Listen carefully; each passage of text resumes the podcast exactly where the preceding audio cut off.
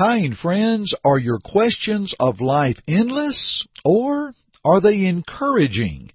You know, there were a number of questions asked in the Bible, and the answers within, well, that's just what we need today. Let's offer some biblical answers today, right here from the International Gospel Hour. Stay tuned. On Jordan's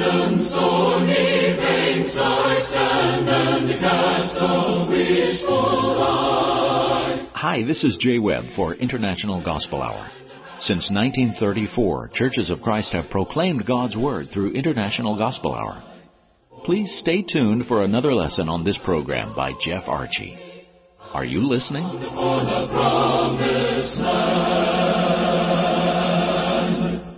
Thank you to our Jay Webb and greetings to all of you. We truly appreciate you joining us here on our broadcast from the International Gospel Hour. We hope that our studies today will help draw you closer to the Lord to help you make the decisions that are necessary for your life. The Bible provides for us the answers that we need.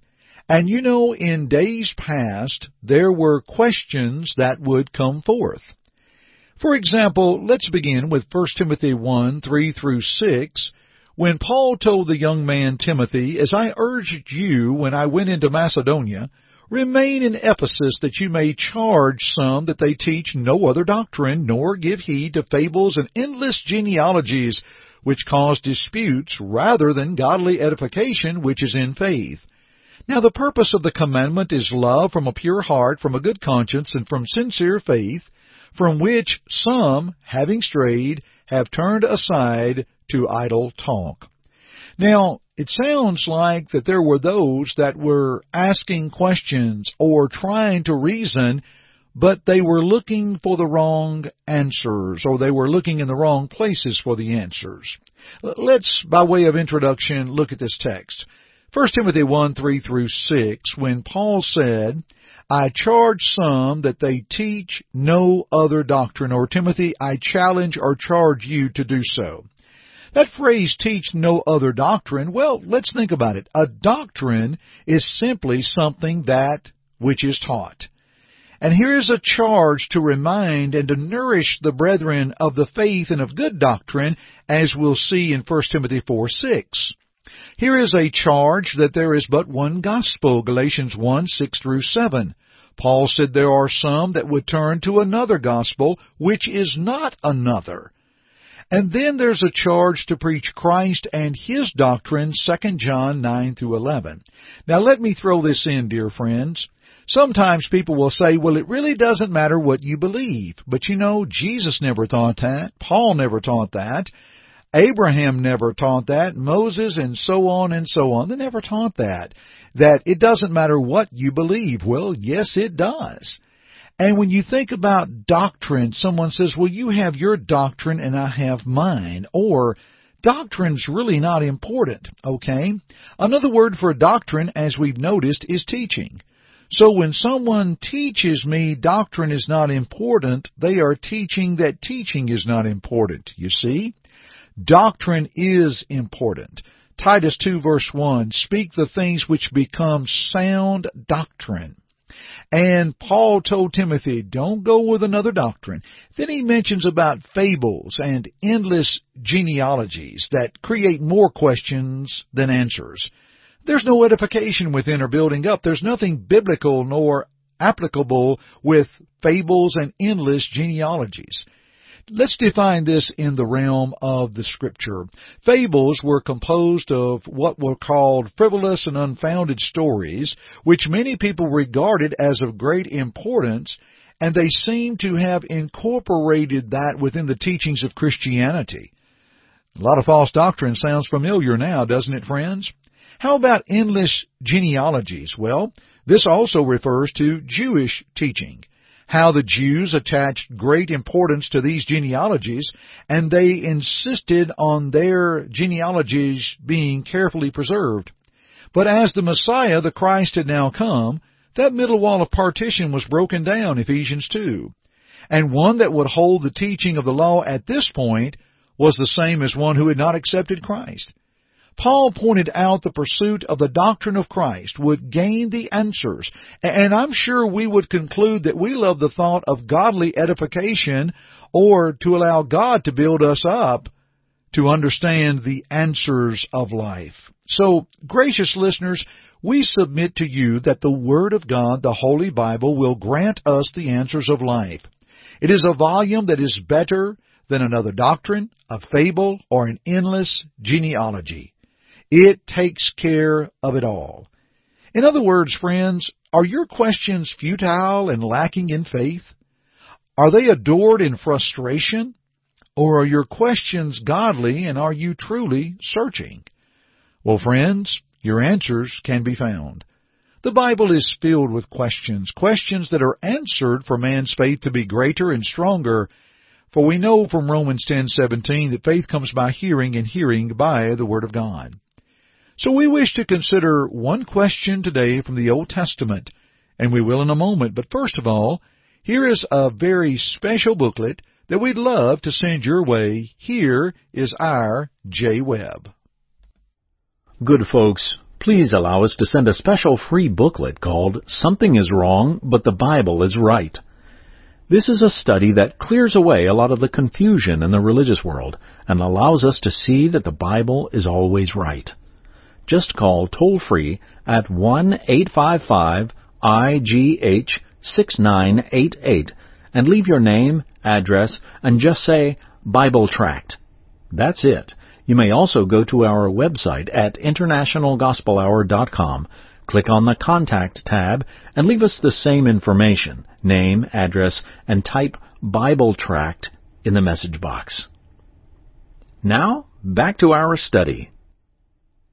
Our question today from Jeremiah 8:22 Is there no balm in Gilead?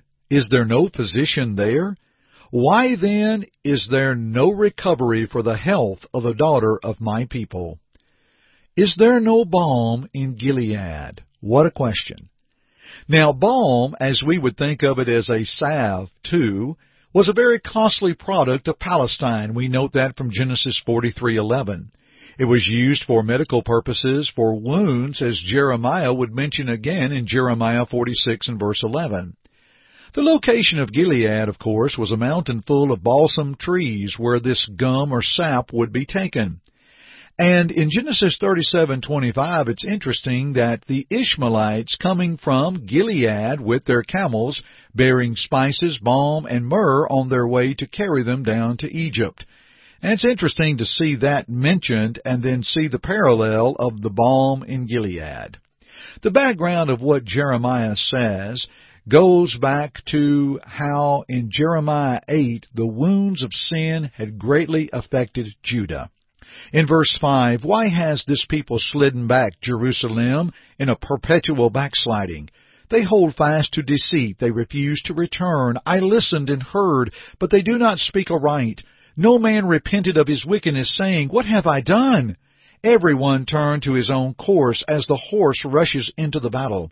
Even the stork in the heavens knows her appointed times, and the turtle dove, the swift, and the swallow observe the time of their coming, but my people do not know the judgment of the Lord. Verse 8 of Jeremiah 8. How can you say, We are wise, and the law of the Lord is with us? Look, the false pen of the scribe certainly works falsehood. The wise men are ashamed, they are dismayed and taken. Behold, they have rejected the word of the Lord, so what wisdom do they have? Therefore I will give their wives to others, and their fields to those who will inherit them, because from the least even to the greatest every one is given to covetousness, from the prophet even to the priest every one deals falsely. For they have healed the hurt of the daughter of my people slightly, saying, Peace, peace, when there is no peace. Were they ashamed when they had committed abomination? No, they were not at all ashamed, nor did they know how to blush. Therefore they shall fall among those who fall in the time of their punishment. They shall be cast down, says the Lord. The reading there from Jeremiah 8, verses 5 through 12. That teaches us how Judah's departure from God and its direction caused great sorrow upon them, not only sorrow, but punishment from God. The late Wayne Jackson, in his study of Jeremiah and Lamentations, penned on page 24, Figuratively speaking, a healing remedy was so near yet so far. Why had Judah not been healed? Because the sickness is of the soul, and she sought not the great physician. She's suffering and hurting because of sin, but failed to seek help. Can you imagine? Now, dear friends, this question brought forth is a wonderful question to when we see the suffering in the world today. Someone may ask, if you will, in this day and age, is there no balm in Gilead? Is there no physician there? Oh, dear friends, to see the healing balm of Gilead in comparison to the healing blood of Calvary. As in the words of the old hymn, the great physician now is near the sympathizing Jesus. In Matthew 9:12 when Jesus heard that, he said to them, those who are well have no need of a physician but those who are sick.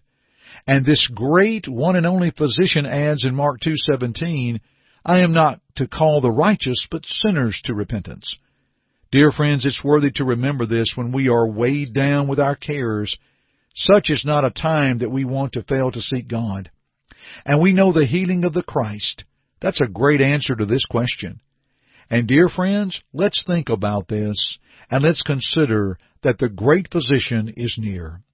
We appreciate you and your desire to know more about Christ, so very quickly, here is our free study titled Victory in Jesus. Here is our J. Webb. We appreciate you and your desire to know more about Christ. Our free study titled Victory in Jesus is available in a wonderful study booklet.